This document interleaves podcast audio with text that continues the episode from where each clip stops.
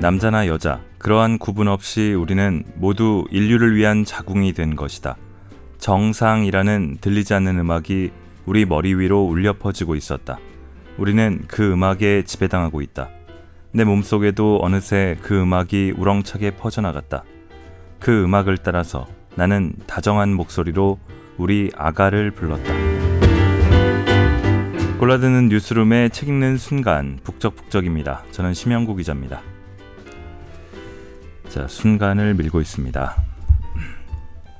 자, 아이 낳는 게 애국이라는 말 들어보신 적 있을 것 같습니다. 어, 합계 출산율 1.3명 미만인 초저출산 상태가 17년째 지속되고 있는 한국에서 그러면서도 출산율 낮은 데 대한 책임을 비혼과 이른바 딩크족에서 찾는 한국에서 할 법한 얘기라고 생각합니다.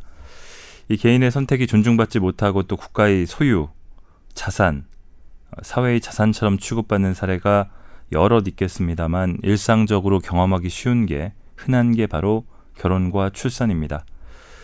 불과 3, 40년 전만 해도 상황이 크게 달랐던 것 같습니다. 결혼은 당연히 하고 아이는 필수고 둘 이상이 너무나 흔했고 셋은 선택.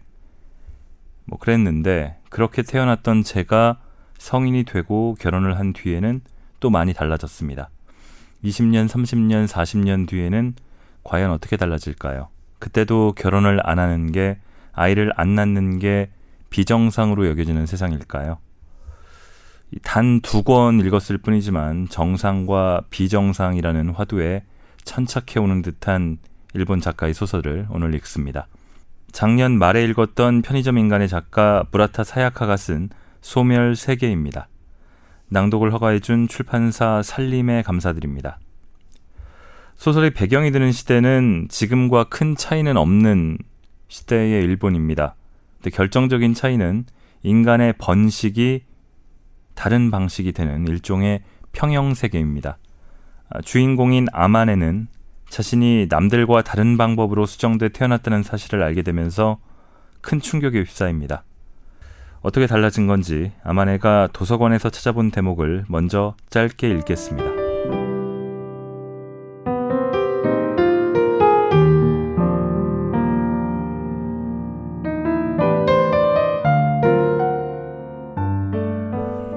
인간은 과학적인 교미를 통해 번식하는 유일한 동물이다.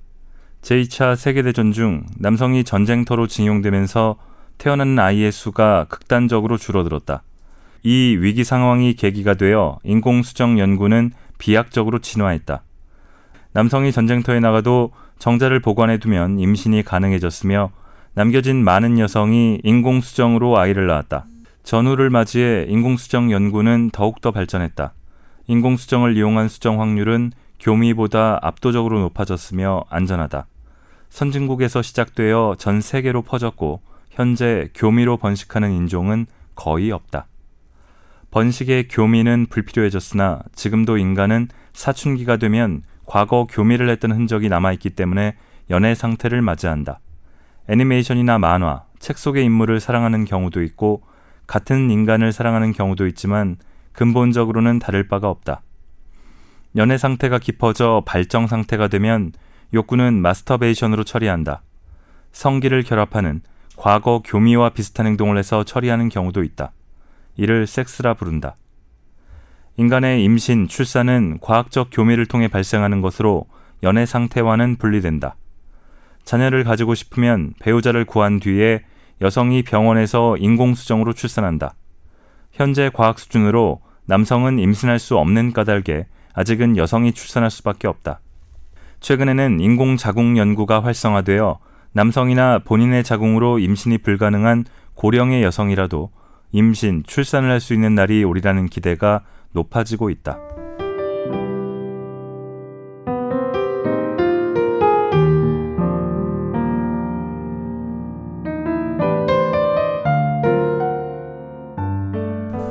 자, 인간이 유일하게 번식 이외의 목적으로도 섹스를 하는 동물이라고도 하죠. 2차 세계대전 이후에 극도의 저출산에 시달리게 되자 아예 번식과 섹스, 여기서는 뭐 교미라고 표현을 했는데 이걸 분리해버린 사회가 이 소설의 세계입니다. 그렇게 되면 결혼도 달라질 수밖에 없습니다. 이 아저씨들 중에는 자신의 부인과의 애정 행위를 두고서 뭐 가족과는 그러는 거 아니야 라고 괴상한 농담을 하는 분들이 있는데요. 그런 일이 이 소설에서는 실제로 일어납니다. 아마네가 집에서 독립해서 결혼하고 또 이혼하는 대목을 들어보시겠습니다.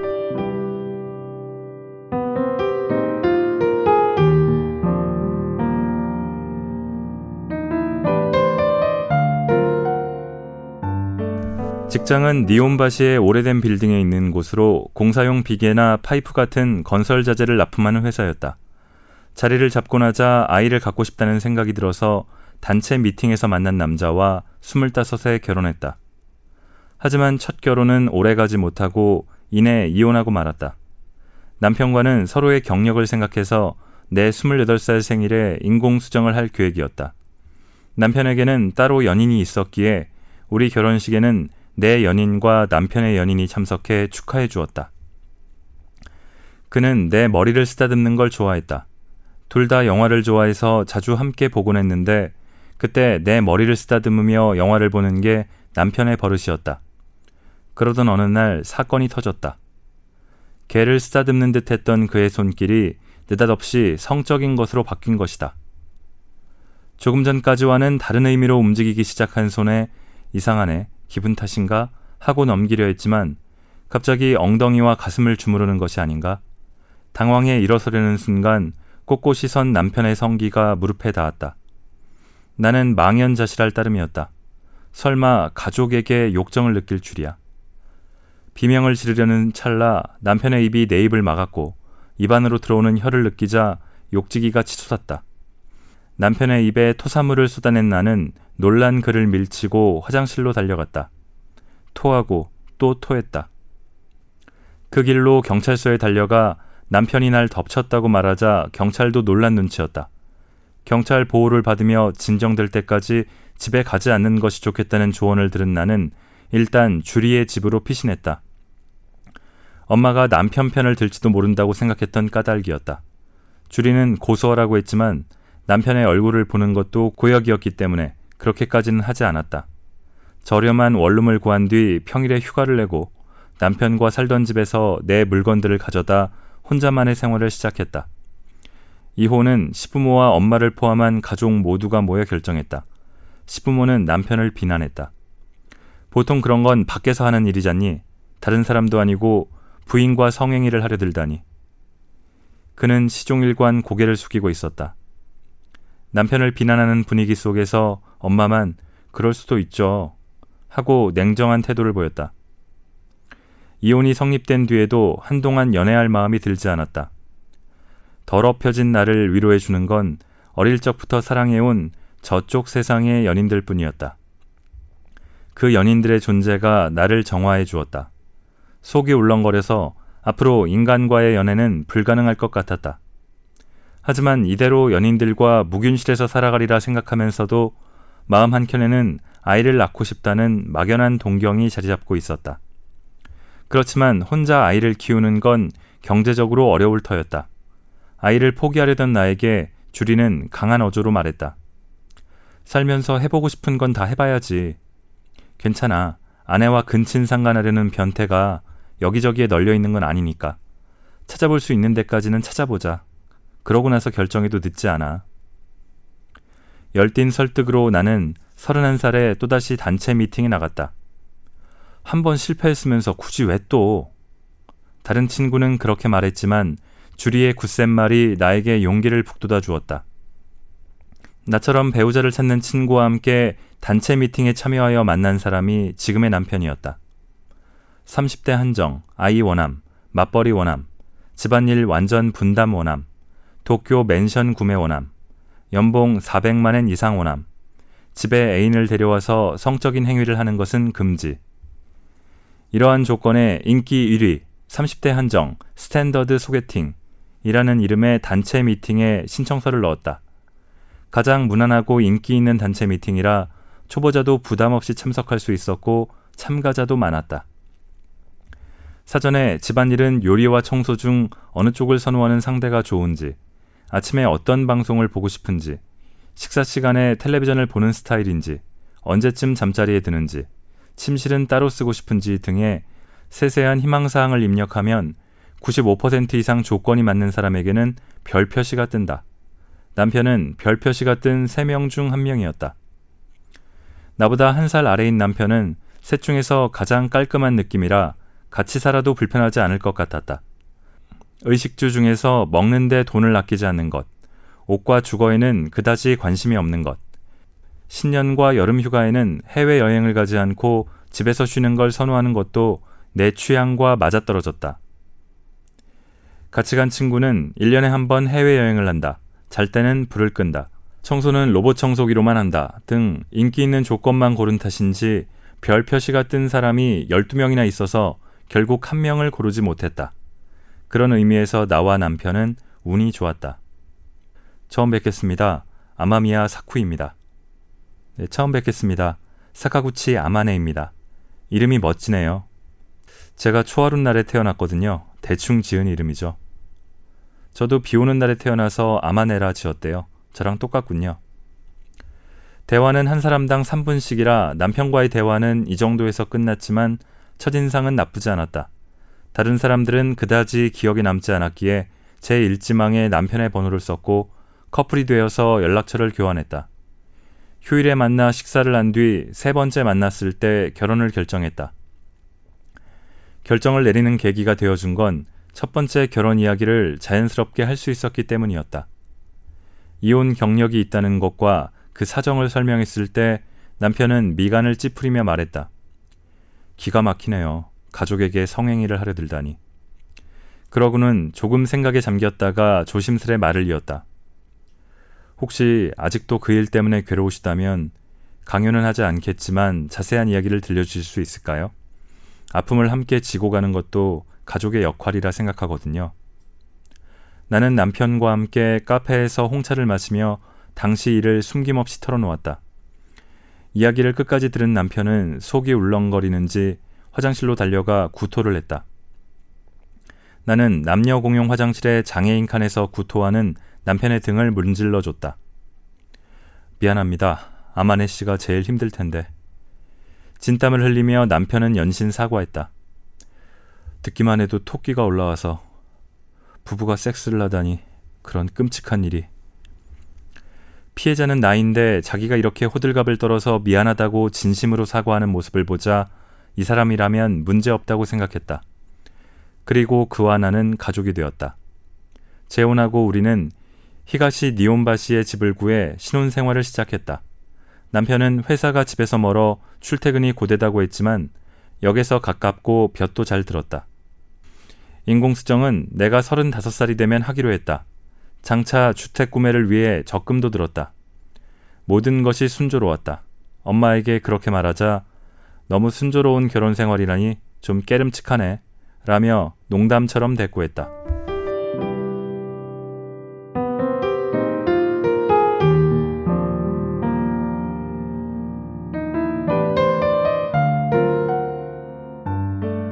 자, 남편과 아마네는 그럭저럭 잘 살아갑니다. 이 가족으로 함께 살지만 애정 표현은 가족끼리는 금물, 따로따로 연애를 합니다. 이들에게는 가족이 일종의 종교와도 같습니다.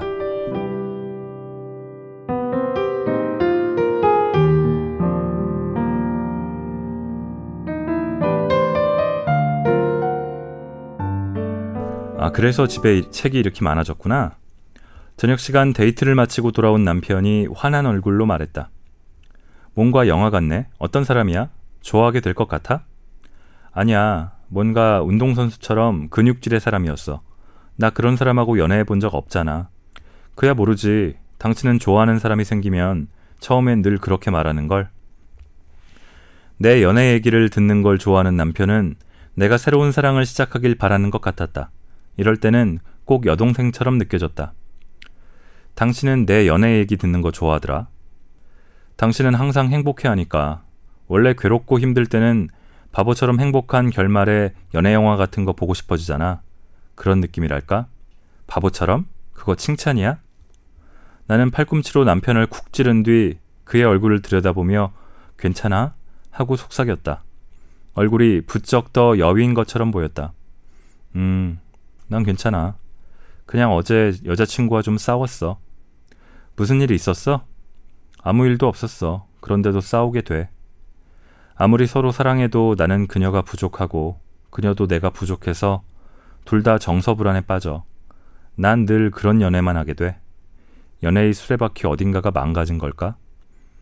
그랬구나. 알면서도 또 사랑에 빠지는 거야. 이번에는 그러지 않겠다고 다짐해도 어느새 둘 다 울고 있지. 서로 좋아하는데도 말이야. 뭐가 문제일까?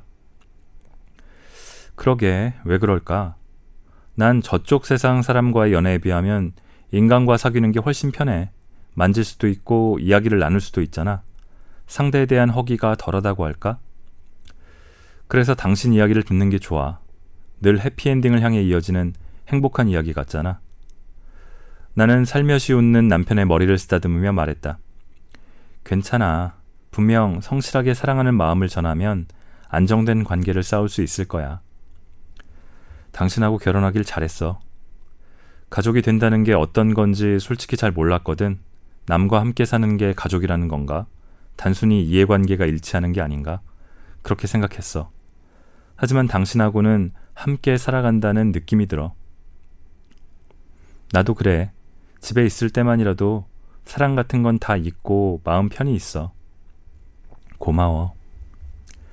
남편의 연인은 혼자 살았다. 아이 낳을 생각이 없는 것이리라. 최근 들어 아이를 원하지 않는 사람들은 결혼도 하지 않는 경우가 많았다. 아이를 낳지 않을 거라면 마음 맞는 친구와 동거하거나 혼자 사는 게 속 편하다고 했다. 그녀와 남편의 관계를 어떻게든 중재하고 싶었지만 가족이 난데없이 연애사에 참견하는 것도 좋아 보이지는 않았다. 내가 할 수 있는 일이라고는 남편의 이야기를 들어주는 것밖에 없었다. 밥 먹을까? 시간이 남아서 카술레를 해봤어. 그리고 차게해서 먹으려고 라따뚜이도 만들었고. 남편과 나는 스튜 요리를 좋아했다. 평일에는 남편이 음식을 했지만 남편이 데이트를 하지 않는 주말에는 둘이서 냄비에 재료를 넣고 푹 끓였다. 번갈아 부엌에 가서 서로 도와가며 진수성찬을 차렸다. 청소는 내 담당이었고 빨래는 주말에 몰아서 했다. 청소도 매일 하는 건 아니라 집안일 분담이 남편에게 불리한 게 아닐까 생각했다. 그래서 가끔 시간이 나면 데이트를 하고 지친 얼굴로 돌아오는 남편에게 음식을 대접하곤 했다. 침실은 따로 썼지만 그런 날에는 고양이들처럼 꼭 붙어서 소파에서 함께 잤다. 카술레를 데우며 나는 남편에게 미소 지었다. 역시 집에 있으면 안심이 돼. 우리 둘 다 밖에서는 연애만 하잖아. 남편은 취한 듯한 표정으로 고개를 끄덕였다. 그러게. 누가 그러는데 연애는 어차피 아랫돌이 노름일 뿐이래. 그 말이 맞아. 역시 인생에서 가장 중요한 건 가족이야. 음, 맞는 말이야. 그 아랫돌이 노름에 휘둘리는 우리의 현실을 비웃듯 우리는 웃으며 가족, 가족, 연신 그 단어를 되풀이했다. 가족 생각을 하면 마음이 놓여. 나에게 가족이 있다고 생각하면 밖에서 다소 괴로운 일이 있어도 버틸 수 있어. 우리도 언젠가 아이를 낳을 거잖아. 진짜 기대돼. 아이가 생기면 둘 다 바빠져서 연애 같은데 시간을 낭비할 틈도 없어질 거야. 누가 뭐래도 우리 유전자를 물려받은 생명을 키우는 거잖아. 새로운 가족이 생기면 얼마나 기쁠까? 연애라는 종교 아래서 고통받는 우리는 이제 가족이라는 종교에서 구원을 얻으려 했다. 몸과 마음 모두 세뇌당해야만 간신히 연애를 잊을 수 있을 것 같았다. 한 생명을 키운다는 건 인간의 일생에서 가장 중요한 과업인 것 같아. 가족을 만들길 잘했어. 우리는 웃음을 나누며 따뜻한 카술레를 그릇에 담아 식탁에 앉았다. 가족이라고 말할 때마다 기도하는 마음이 들었다. 분명 이것은 종교다. 그 말을 하면 할수록 우리는 신앙심이 돈독한 신자가 되어간다. 가족 이야기로 화제가 바뀌자 남편의 안색이 조금 좋아진 것 같았다. 사랑 때문에 괴로워하는 남편을 가족인 나와 미래의 아이가 구하고 있다. 이 얼마나 아름다운 일인가. 나는 황홀감에 휩싸였다. 우리는 아이를 낳기 위한 편리한 존재로서 서로를 인식하고 결혼이라는 계약을 했다. 하지만 남편은 단순히 정자를 제공하는 남이 아니었다. 역시 가족이었다. 우리가 시스템 속에서 잘 적응하고 있다는 생각을 하면 안도감이 들었다. 역시 가족 시스템은 단지 편리해서 이용하는 게 아니라 그 안에서 만들어지는 확고한 유대 관계 때문에 이용하는 것이리라. 사랑과 성욕은 가정 밖에서 처리하는 배설물 같은 것이다. 그래도 발작처럼 찾아오는 허무함에 몸부림치는 밤이면 우리는 어깨를 맞대고 이런저런 이야기를 나누었다. 마음속 고름을 짜내 뱉기도 하고 시답지 않은 이야기를 쉼없이 계속하기도 했다. 그러고 있으면 우리가 서로의 인생을 함께하고 있다는 걸 확인할 수 있어서 마음이 놓였다. 어찌되었든 가족이라는 절대적인 아군이 존재한다. 안간힘을 다해 자신에게 그렇게 말하는 것 같다는 생각도 들었다. 분명 평생 서로가 품은 이 사랑이라는 발작의 고통을 공유하며 살아가겠지. 스스로 암시를 걸듯 우리는 가족 이야기를 계속했다. 아이 침대는 침실에 놓을 거니까 서쪽 방은 당분간 계속 비어 있겠네. 아이는 하나만 낳기로 했지만 너무 귀여우면 둘째도 낳고 싶어질지 몰라. 이 집은 둘을 키우기엔 너무 좁겠지? 돈이 모이면 교회에 집을 찾아보자. 아이 키우기에는 자연이 가까운 게 좋잖아. 남자의 일까, 여자의 일까? 난 둘 다 좋아. 우리 아이라면 분명 나, 여자든 남자든 귀여울 거야. 출산 휴가를 써서 아이를 낳으면 3살 때까지는 남편이 육아휴직을 내기로 했다. 우리 회사보다 남편 회사가 복리후생이 좋고 육아휴직이 끝난 후에도 복직하는 게 쉽기 때문이다. 내가 아이를 낳을 수 있으면 좋을 텐데. 그러면 출산 휴가와 육아휴직 둘 다 신청할 수 있으니까 당신은 회사에 계속 나가면 되잖아. 그러게 말이야. 인공자궁 실험은 어떻게 되어가고 있는 걸까? 역시 쉬운 일이 아닌가 봐. 동물 자궁을 이용하는 게 훨씬 쉽대. 그렇구나. 앞으로는 내 난자와 남편의 정자를 수정하여 동물의 자궁에 착상시키고 돼지나 소에게서 갓난아이를 받는 시대가 올지도 모른다. 자궁의 의미가 사라지겠군. 멍하니 그런 생각을 했다. 당신은 아이 이야기만 하면 표정이 환해지더라. 이 집에 새 생명이 찾아오면 진짜 가족이 될 것 같거든. 역시 생명일 대물림은 멋진 일이야. 식사를 마친 우리는 후식으로 푸딩을 먹고 소파에 누워 함께 잠을 청했다. 남편의 체온은 강아지나 고양이를 연상시켰다. 우리는 서로의 체온을 생활 속에서 키우고 있다. 그 사실에 안도하며 잠이 들었다.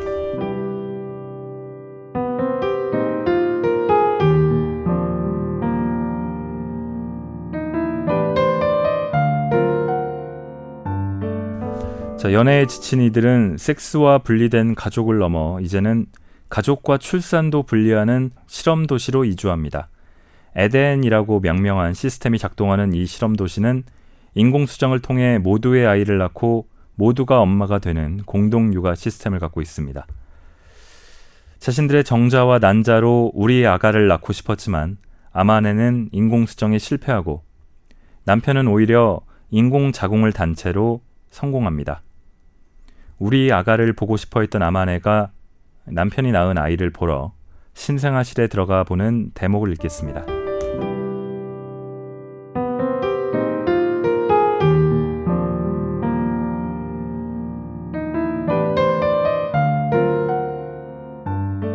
심호흡을 하고 안으로 들어갔다. 가난 아이들의 울음소리가 울려 퍼졌다. 문 너머의 시설은 생각했던 것보다 훨씬 컸다. 나는 숨을 삼키며 복도 양쪽으로 펼쳐진 유리창 너머의 광경을 바라보았다. 그곳은 거대한 인간 밭이었다. 달리 표현할 말이 없었다. 유리창 너머 저 멀리까지 셀 수 없이 많은 신생아가 빼곡하게 누워 있었다. 옛날 사람들은 아이가 양배추 밭에서 태어난다고 했다는 이야기를 어디선가 읽었는데 아마 이 광경을 예감했던 것일지도 모른다. 백이의 간호사가 인간 밭 사이를 돌며 분유를 주고 있었다. 저기 이렇게 다 같이 뉘어놔도 되나요? 별다른 구별 없이 나란히 누워있는 아가들의 모습에 위화감을 느낀 내가 그렇게 묻자 간호사는 웃으며 대답했다. 무슨 소리예요? 저 아이들은 모두 같은 아가예요. 진료 기록에는 각각 다른 번호가 붙어 있지만 지금은 모두 이름도 호적도 없다고요. 저 중에서 건강한 아이들을 골라 아가 방으로 옮길 거예요. 병에 걸린 아이들은 당연히 적절한 치료를 받게 되지만 개 중에는 세상을 떠나는 아이들도 있어요. 유리창으로 다가가 다시금 보니 푸르스름한 양배추밭처럼 보였던 아이들은 확장된 정자 그 자체였다. 머릿속에 어릴 적 엄마가 사진으로 보여준 아빠의 얼굴이 떠올랐다. 엄마의 몸으로 흘러들어가기 전에 나는 이 남자의 고안 속에서 이렇게 가지런히 늘어서 있었을까? 생명의 번식 시스템에 순종하며 이름 없는 무구하고 순수한 생명의 알갱이로. 저 멀리서 숨을 거둔 아이 몇 마리가 실려나가자 이내 새로 태어난 아이들이 빈자리를 채웠다. 이 생명의 양배추밭은 내가 이제껏 보아온 세상의 풍경 그 자체였다. 성장한 생명은 이내 이곳에서 소멸하고 발생한 생명이 찾아온다. 생명의 알갱이가 옮겨지면 그 자리에 생긴 구멍에 새 생명이 깃든다. 생명은 무한히 들고 나며 늘 변함없는 이 양배추밭의 풍경은 영원히 계속된다. 우리는 세상에 진열된 생명이다. 그뿐이다. 세상은 늘 그랬다. 생명은 언제나 옳았다. 여기 있는 모든 이가 나의 아가였다. 내 난자와 남편의 정자로 수정되어 그날 인공자궁에서 태어난 아이와 이곳에 누워있는 아이들은 모두 균등한 존재였다. 유리창에 손을 대고 내 아가들에게 미소를 던졌다. 아가, 엄마야, 엄마 여기 있단다. 여기 좀 보렴. 몇 마리의 아가가 그 목소리에 반응하듯 눈동자를 굴리거나 울음을 터뜨렸다. 여기 있는 모든 아가는 내가 쏟아부은 생명을 고르게 지니고 있겠지. 이것이 지금 나의 본능일까? 깔깔거리고 웃고 싶었다. 간호사가 어떻게 타이밍이 맞았네요. 라며 유리창 너머를 가리켰다. 건강하게 자란 아가가 아가방으로 옮겨지고 있어요. 안아보실래요? 나는 고개를 끄덕였다. 간호사는 신생아 센터의 뒷문으로 보이는 문을 열고 들어가 갓난아이를 옮기는 간호사에게 말을 걸었다. 잠깐만요. 이분은 아가를 사산하신 엄마예요. 잠깐 안아봐도 될까요? 젊은 간호사는 고개를 끄덕이면서 갓난아이를 나에게 안겼다. 말없이 아이를 안아든 나는 순간 숨을 멈췄다가 환하게 웃었다. 어머나, 우리 아가는 어쩜 이렇게 사랑스러울까? 네, 이 아이도 환자분 자궁에서 태어난 아이예요. 이 세상의 모든 자궁은 서로 이어져 있으니까요. 맞아요, 우리 아가. 정말 예쁘고 사랑스러운 우리 아가. 내 웃음소리에 응답하듯 아가도 쌩끗 웃었다. 남자나 여자, 그러한 구분 없이 우리는 모두 인류를 위한 자궁이 된 것이다. 정상이라는 들리지 않는 음악이 우리 머리 위로 울려 퍼지고 있었다. 우리는 그 음악에 지배당하고 있다. 내 몸속에도 어느새 그 음악이 우렁차게 퍼져나갔다. 그 음악을 따라서 나는 다정한 목소리로 우리 아가를 불렀다. 눈앞에서 꿈틀거리는 이 사랑스러운 생명들은 나를 강제로 감동시켰다. 무엇이 올바른 건지, 무엇이 정상인 건지, 세상은 늘 이런 식으로 우리를 일깨운다. 우리는 모두 이 세상의 저주에 걸린 것이다. 세상이 어떠한 형태로 존재하든 그 저주에서 벗어나는 건 불가능하다. 눈앞에 늘어선 신생아들과 품에 안긴 보드라운 갓난아이, 남편이 흘리던 혈액과 높이 떠받들린 새 생명, 생명이 이어지는 광경, 그 강제적인 정상성 앞에서 우리는 저항하지 못하고 그 멋진 광경에 감동하며 앞으로도 그에 복종할 것이다. 어쩜 어쩜 이렇게 사랑스러울까? 우리 아가는 어쩜 이렇게 사랑스러울까? 예쁘다, 예쁘다, 예쁘다, 예쁘다, 예쁘다, 예쁘다. 엄마들이 이구동성으로 말하는 목소리를 듣고 내 품 안의 아가가 방긋 웃었다. 아가의 맑은 눈동자가 세상을 바라보고 있었다. 나처럼 세상을 흡수해 인간이 되어가겠지. 이 올바른 세상을 온몸으로 느끼며. 모두 똑같은 미소를 짓고 있는 간호사 엄마들은 자신의 아가를 쓰다듬으며 다정한 목소리로 말을 걸었다. 아가는 모든 엄마에게 미소를 보냈다. 유리창 너머로 아가밭이 끝없이 펼쳐지고 있었다. 가늘게 꿈틀거리는 저 하얀 알갱이들이 모두 내 사랑스러운 아가다. 나는 솟아오르는 이 애틋한 감정을 토해내듯 품에 안긴 보드라운 아가를 꼭 끌어안았다.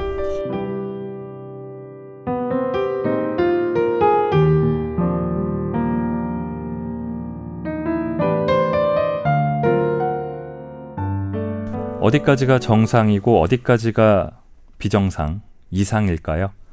번식과 쾌락이 분리된 삶, 가족과 연애가 구별되는 결혼, 지금은 당연하게만 생각되는 것들이 내일도 1년 뒤에도 10년 뒤에도 그러할까요? 이 언뜻 언뜻 스쳤던 생각들이 이렇게 소설 속에서 재구성돼 모여서 이야기로 탄생한 걸 보는 마음이 묘합니다. 디스토피아일까요? 유토피아일까요? 그냥 세계일까요? 이 제목, 소설 제목인 소멸 세계는 어떤 의미일까요? 이 소멸 세계는 편의점 인간보다 먼저 나왔던 작품이지만 편의점 인간이 아쿠타가와상을 받는 등 각광받자 다시 이 무라타 사야카 씨 작가가 썼던 앞의 작품이 주목받기 시작했습니다. 두 권을 다 읽은 제 입장으로 볼 때는 편의점 인간보다도 훨씬 더 급진적이고 더 특이한 데가 많은 작품 같습니다. 자 소설의 뭐 중간 중간에도 어, 뭐 흠칫 놀라거나 어, 상상력에 감탄하거나 그다음에 좀 우울해지거나 그런 대목들이 많습니다. 그리고 남편의 인공자궁을 통해서 우리 아가를 낳았는데 이 아가를 사실은 내, 정, 내 난자와 남편의 정자로 만든 아가를 찾을 수는 없어요. 모두의 아가이기 때문에 모두가 같이 키우는 아가이기 때문에요. 그 다음에는 이 둘의 남편과의 관계는 또 어떻게 될지 이들의 미래는 어떻게 될지 그 부분은 직접 읽어보시라고 남겨두겠습니다. 자, 감기는 아직 낫지 않고 날씨는 너무나 좋은데 저희 회사를 비롯해 주변 상황은 그렇게 날씨만큼 화창하고 밝진 않습니다. 어쨌든 다음 번 읽을 때는 길고 긴 연휴가 저희를 기다리고 있겠죠. 연휴를 기다리면서 힘내서 견뎌가야겠습니다. 긴 시간 들어주셔서 이번에도 감사드립니다.